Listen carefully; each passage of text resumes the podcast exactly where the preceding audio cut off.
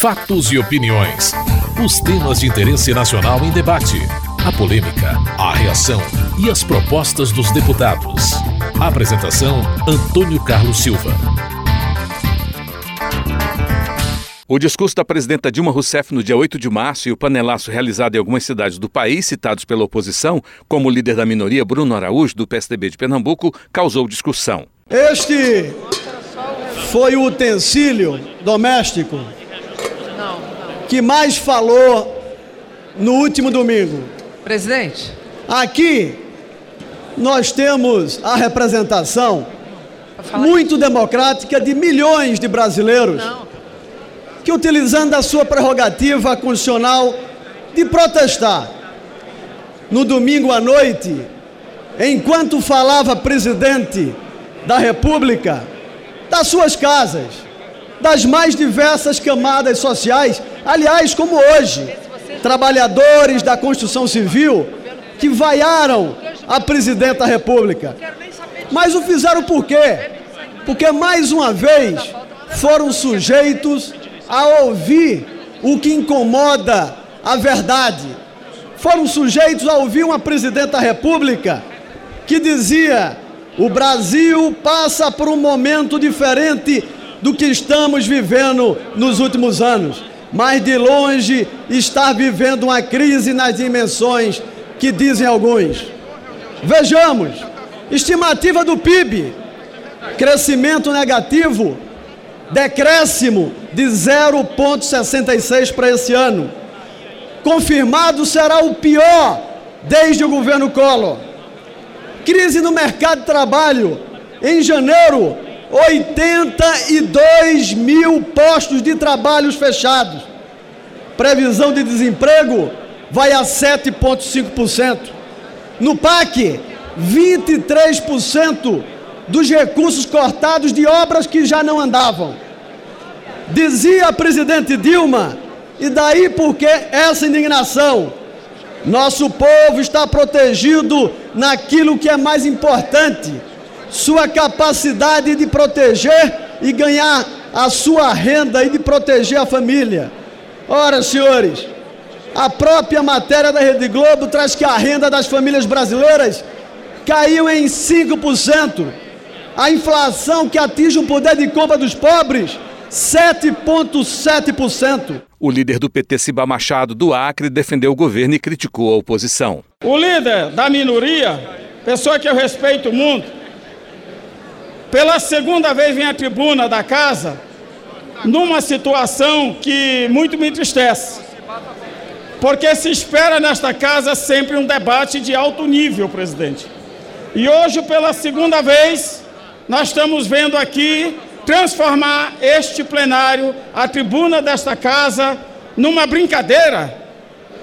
É preciso lembrar que qualquer pessoa, não importa a sua classe social, tem direito de fazer a sua manifestação. Uma criança de colo se manifesta ou sorrindo ou chorando para exigir do seu pai e da sua mãe alguma coisa. Então é natural que qualquer classe social possa se manifestar naquilo que acha que não concorda. Agora, vi dizer que o que houve nesses últimos dias de panelaço, que estava a classe pobre do Brasil, aí é uma brincadeira. Porque a classe pobre brasileira, senhor presidente, neste momento, mais de cinquenta milhões de pessoas têm comida na sua mesa. Por fim, é preciso lembrar que o governador tucano do Paraná, Beto Richa, está aqui, que quebrou o estado do Paraná. Está lá, situação caótica daquele estado. Com a situação caótica do Paraná, ele vem falar em impeachment, presidente. De quem? Por que é que ele não pede o dele mesmo? Por que é que ele não pede para sair?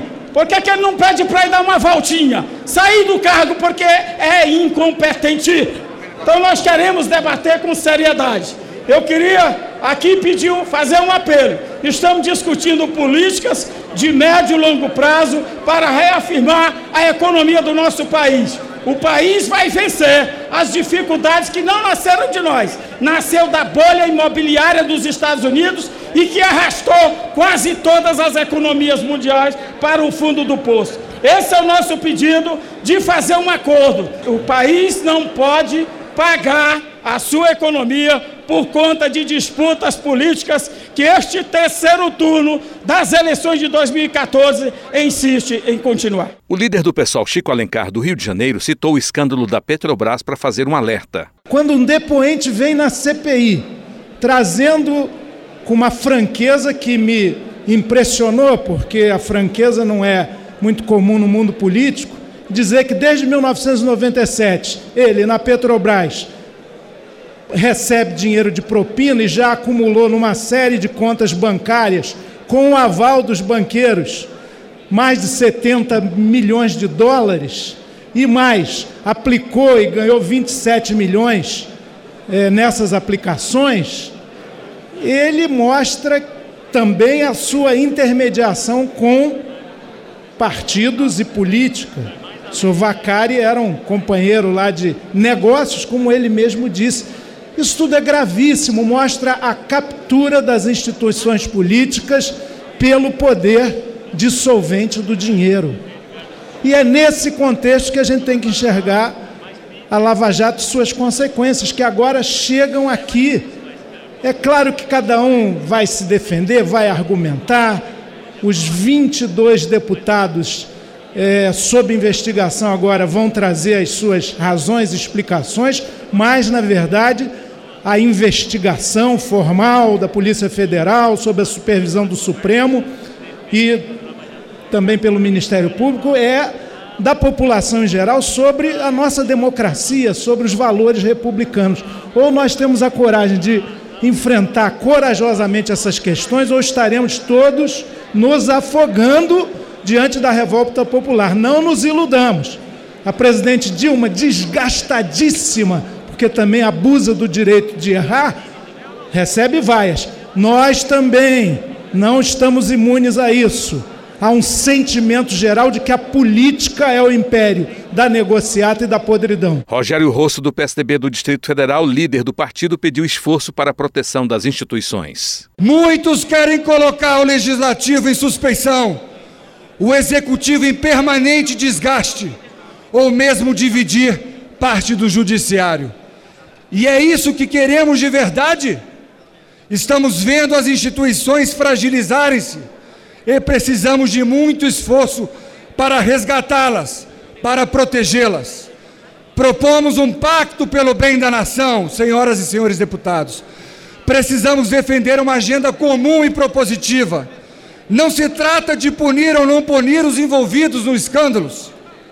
O errado, seja ele qual for, deve ser punido e as instituições competentes o farão. A C P I já estão em andamento e esta casa dará sua contribuição, cumprirá seu papel no foro adequado, como sempre o fez. Mas a ampla defesa e o contraditório devem ser preservados sempre. Portanto, preservado fora o decado para as investigações e demais pautas afins, essa agenda positiva que propomos para essa casa, senhor presidente, tem o propósito de trazer respostas concretas também e especialmente para a população brasileira, que não clama só por justiça, mas por mudanças e avanços verdadeiros. Esse deve ser o nosso foco. Precisamos votar um orçamento responsável, pensar em propostas que aumentem as exportações, desenvolver propostas de projetos estruturantes para a educação, aperfeiçoar o Pacto Federativo, dentre outros. A nossa energia deve principalmente ser concentrada nessas questões, resgatando assim a confiança do povo brasileiro. Muita discussão marcou a votação do projeto que estabelece uma política permanente para o reajuste do salário mínimo. A polêmica girou em torno da extensão do benefício aos aposentados. Carlos Aratini, do P T de São Paulo, defendeu a retirada da proposta da pauta para permitir uma discussão maior sobre o tema. Nós estamos discutindo aqui uma questão da maior importância e todos aqui sabem e têm consciência disso, apesar de que muitos falam, nós não queremos votar contra os aposentados, mas muitos aqui sabem que essa decisão de hoje pode causar um impacto muito forte na política econômica do Brasil. Nós queremos sim discutir uma nova política para a Previdência Social, mas uma política que leve em conta um conjunto de fatores, que leve em conta um equilíbrio da Previdência Social, que leve em conta a ampliação dos direitos dos trabalhadores e principalmente dos aposentados, aqueles que deram a sua vida para construir esse país. Nós queremos ampliar essa política sim, mas queremos fazer uma discussão que leve em conta o conjunto das questões e não aqui a gente simplesmente fazer uma votação muitas vezes demagógica para querer iludir muitos aposentados que estão nas suas casas achando que isso vai ser resolvido hoje. Jorge Boeira, do P P de Santa Catarina, defendeu a extensão dos benefícios aos aposentados. Essa é a política do governo federal até o presente momento, na lógica de, de correção do salário mínimo, inflação, mais o crescimento econômico. E é dessa mesma maneira que o, que o relator entende que deve ser corrigido também os benefícios previdenciários. Ora, se nós, dizer, se nós dizemos que a, a Previdência é um regime de solidariedade entre gerações, aquelas que já trabalharam com aquelas que estão trabalhando, é necessário que nós tenhamos o reconhecimento de que aqueles que hoje estão na inatividade tenham o direito de receber também o crescimento econômico do do país. A todos aqueles que estão dentro do regime previdenciário, portanto, nós entendemos que todos os trabalhadores, tanto aqueles da ativa quanto aqueles que já estão na sua inatividade, que mais precisam do poder de compra que seja mantido através desse, desse processo e dessa forma de construção da valorização de todos os benefícios da Previdência. Então, nós do Partido Progressista votamos favoravelmente ao projeto, votamos favoravelmente A, a, a emenda do relator uh, André Figueiredo, porque entendemos que votar a favor da emenda do deputado André Figueiredo é votar a favor dos aposentados brasileiros que tanto precisam nesse momento. Glauber Braga, do P S B do Rio de Janeiro, defendeu a aprovação da política de valorização do salário mínimo. Garantir para o trabalhador brasileiro uma regra sólida, com a possibilidade de valorização real do salário mínimo, é necessário, num momento de tantas dificuldades que o nosso país pode vivenciar e já está vivenciando no ano de dois mil e quinze, garantir os direitos daqueles que precisam sim ter a proteção daquelas que são as suas garantias fundamentais. Conclui, é um dever de todos os parlamentares, dos deputados federais e de todos aqueles que acreditam sim que a garantia de uma política específica e concluir, robusta deputado. É uma necessidade concreta para o nosso país. Então, para concluir, presidente, a defesa de que a regra seja fixada, a defesa da ampliação da política de valorização do salário mínimo, em defesa de todos os trabalhadores e trabalhadoras brasileiras, concluir, nós votamos sim e esperamos que essa matéria seja aprovada por todos os deputados e deputadas federais no dia de hoje. Luiz Carlos Hauly, do P S D B do Paraná, acusou o P T de não fazer nada pelo trabalhador. A política de salário mínimo começa a recuperação com o Plano Real. Primeiro com o ganho do Plano Real no combate à inflação, que foi um sucesso. Segundo, com a política mesmo efetiva de aumento real do salário mínimo. Terceiro, o Partido dos Trabalhadores, que de trabalhador não tem nada, a não ser a usurpação do nome trabalhador, é um partido que de doze anos no governo não fez nada para o trabalhador. Criticava o fator previdenciário, não fez nada. Criticava o não aumento para os aposentados acima do mínimo e não fez nada.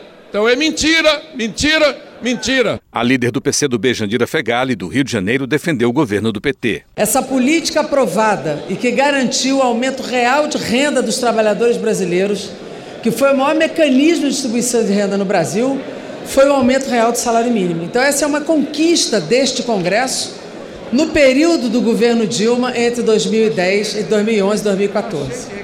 Nesse momento, qual é a nossa posição? Que nós devemos sustentar a extensão do salário mínimo com a mesma política. Inclusive, o nosso ex-deputado Assis Melo tem este projeto de extensão do salário mínimo para os trabalhadores. A questão previdenciária, o que eu estranho muito, é que aqueles que sustentaram o governo Fernando Henrique Cardoso e aprovaram aqui o fator previdenciário, e digo isso com conhecimento de causa que fui a relatora derrotada do fator previdenciário aqui, nós fomos contra o estabelecimento do fator previdenciário, agora se postam como defensores dos aposentados e pensionistas. Nós queremos, senhor presidente, e por isso achamos que essa discussão é mais profunda, não basta uma política de reajuste ineficaz, até porque, se nós fizermos a pura extensão, não é eficaz. Nós queremos sim o aumento real do poder aquisitivo para os aposentados e queremos extinguir essa regra atual do fator previdenciário.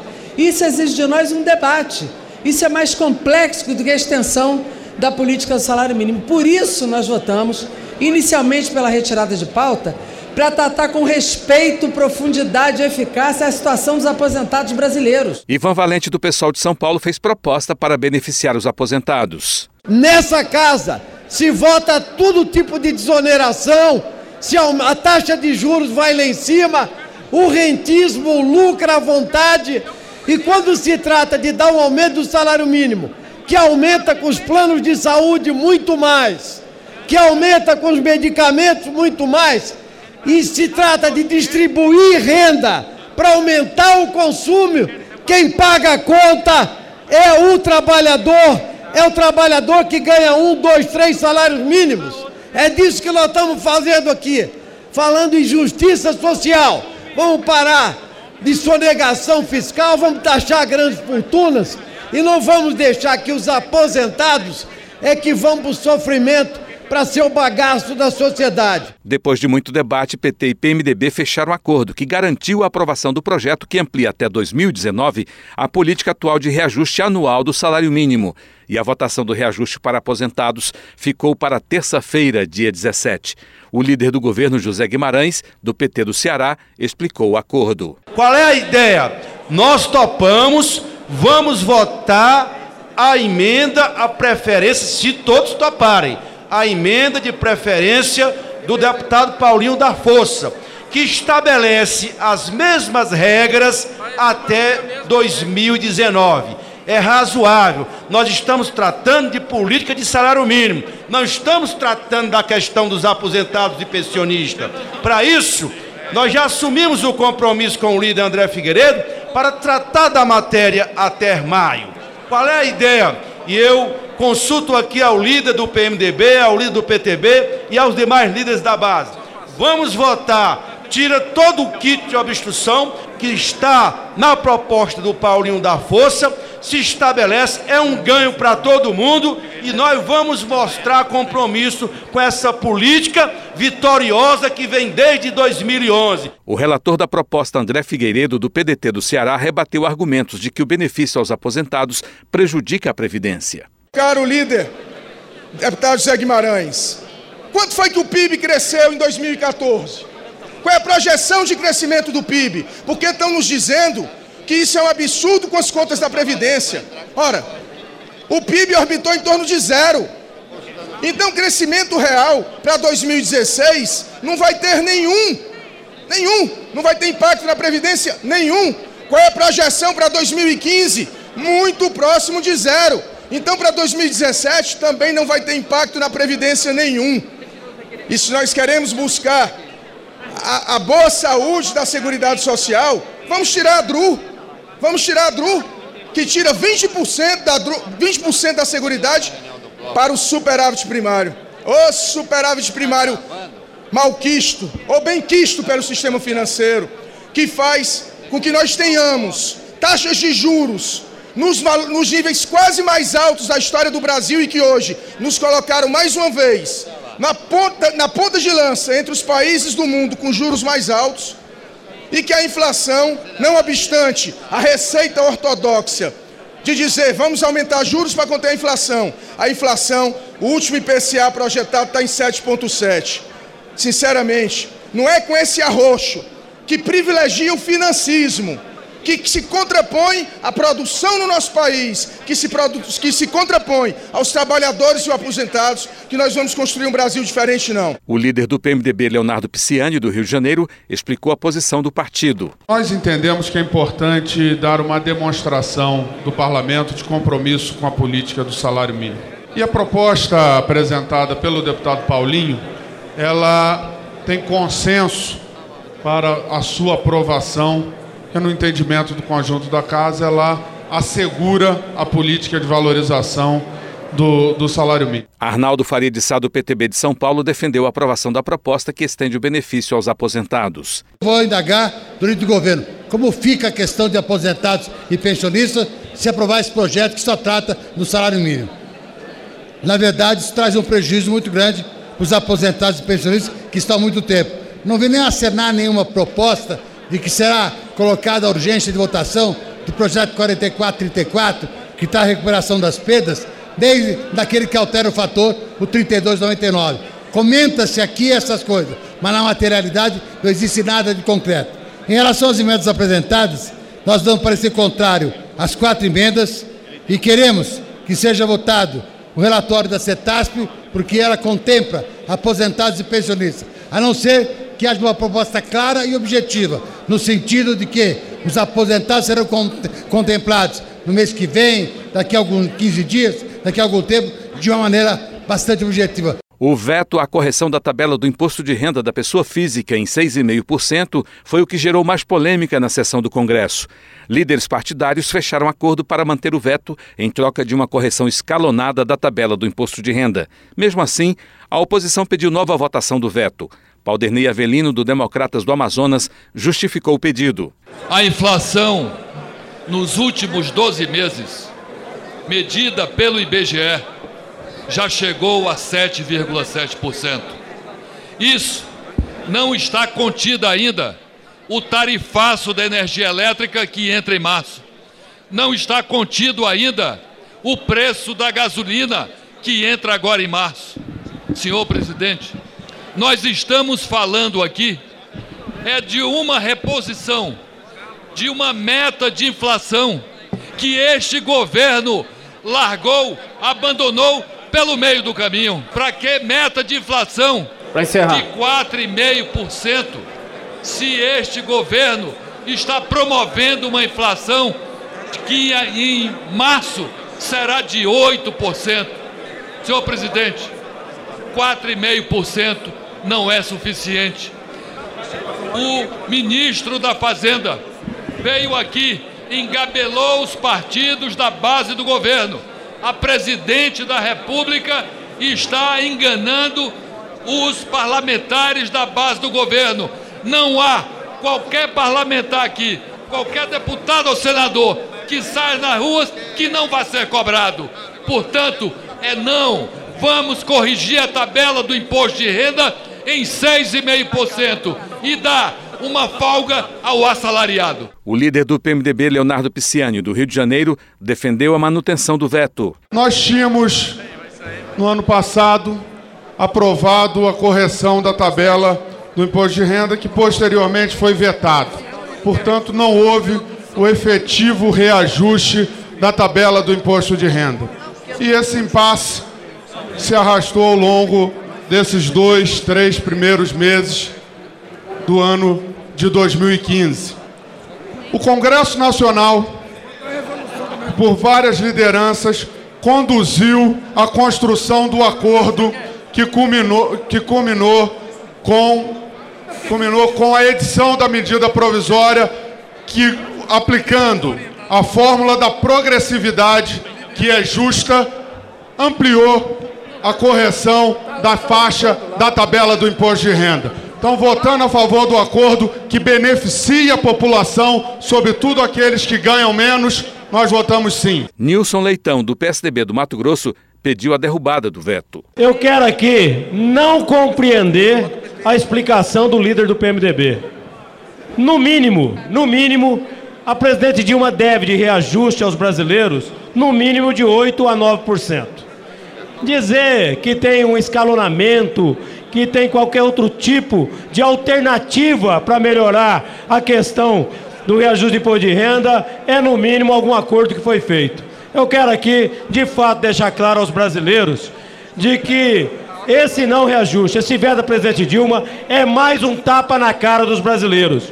Isso é mais um dos motivos da queda da sua popularidade, de ter apenas um dígito hoje e realmente não ser reconhecido pelos brasileiros como a presidente de todos. É lamentável, é lamentável ver que um partido que poderia fazer a diferença para os brasileiros, principalmente para aqueles que mais precisam, poder fazer hoje uma correção e uma justiça ao Brasil.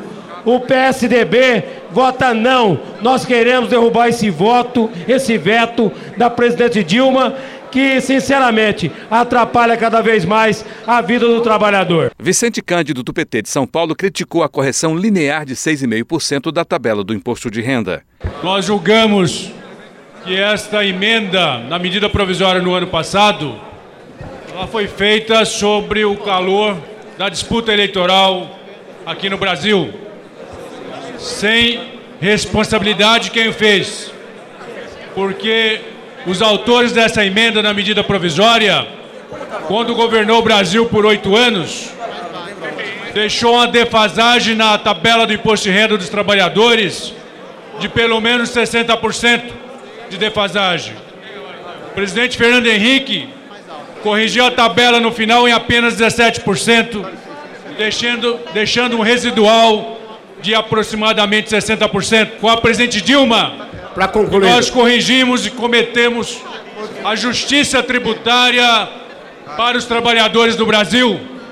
Durante vários anos do presidente Lula, a correção do tabela do imposto de renda foi acima da inflação, a começar em dois mil e cinco, que o presidente Lula corrigiu em dez por cento, em dois mil e seis, oito por cento, depois instituiu uma lei permanente que vigiu até o ano passado, em quatro vírgula cinco por cento.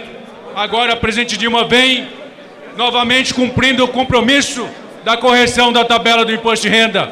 Então, o resto é demagogia da oposição, porque se estivesse no governo, não faria o que nós fizemos. Nós tivemos saldo positivo nesse período. O líder do P P S, Rubens Bueno, do Paraná, cobrou uma correção maior da tabela do imposto de renda. Estamos aqui a dizer que nós queremos a correção da tabela de imposto de renda. Se estão reclamando de tempos anteriores, reclame do seu governo doze anos. Faça uma proposta de correção daquilo que está acumulado nos últimos doze anos. Aí sim o discurso seria importante. E não venha com essa conversa mole, que é trabalhador daqui e dali. Trabalhador o quê? O P T aprendeu a fumar charuto cubano, a tomar Romane Conti, a viajar em jatinhos das empreiteiras, para baixo e para cima, e fazendo negócio com as empreiteiras. O veto à correção linear da tabela do imposto de renda foi mantido. Você acabou de ouvir Fatos e Opiniões, uma produção da T V Câmara. Edição e texto Antônio Carlos Silva e Eliane Breitenbach. Apresentação Antônio Carlos Silva.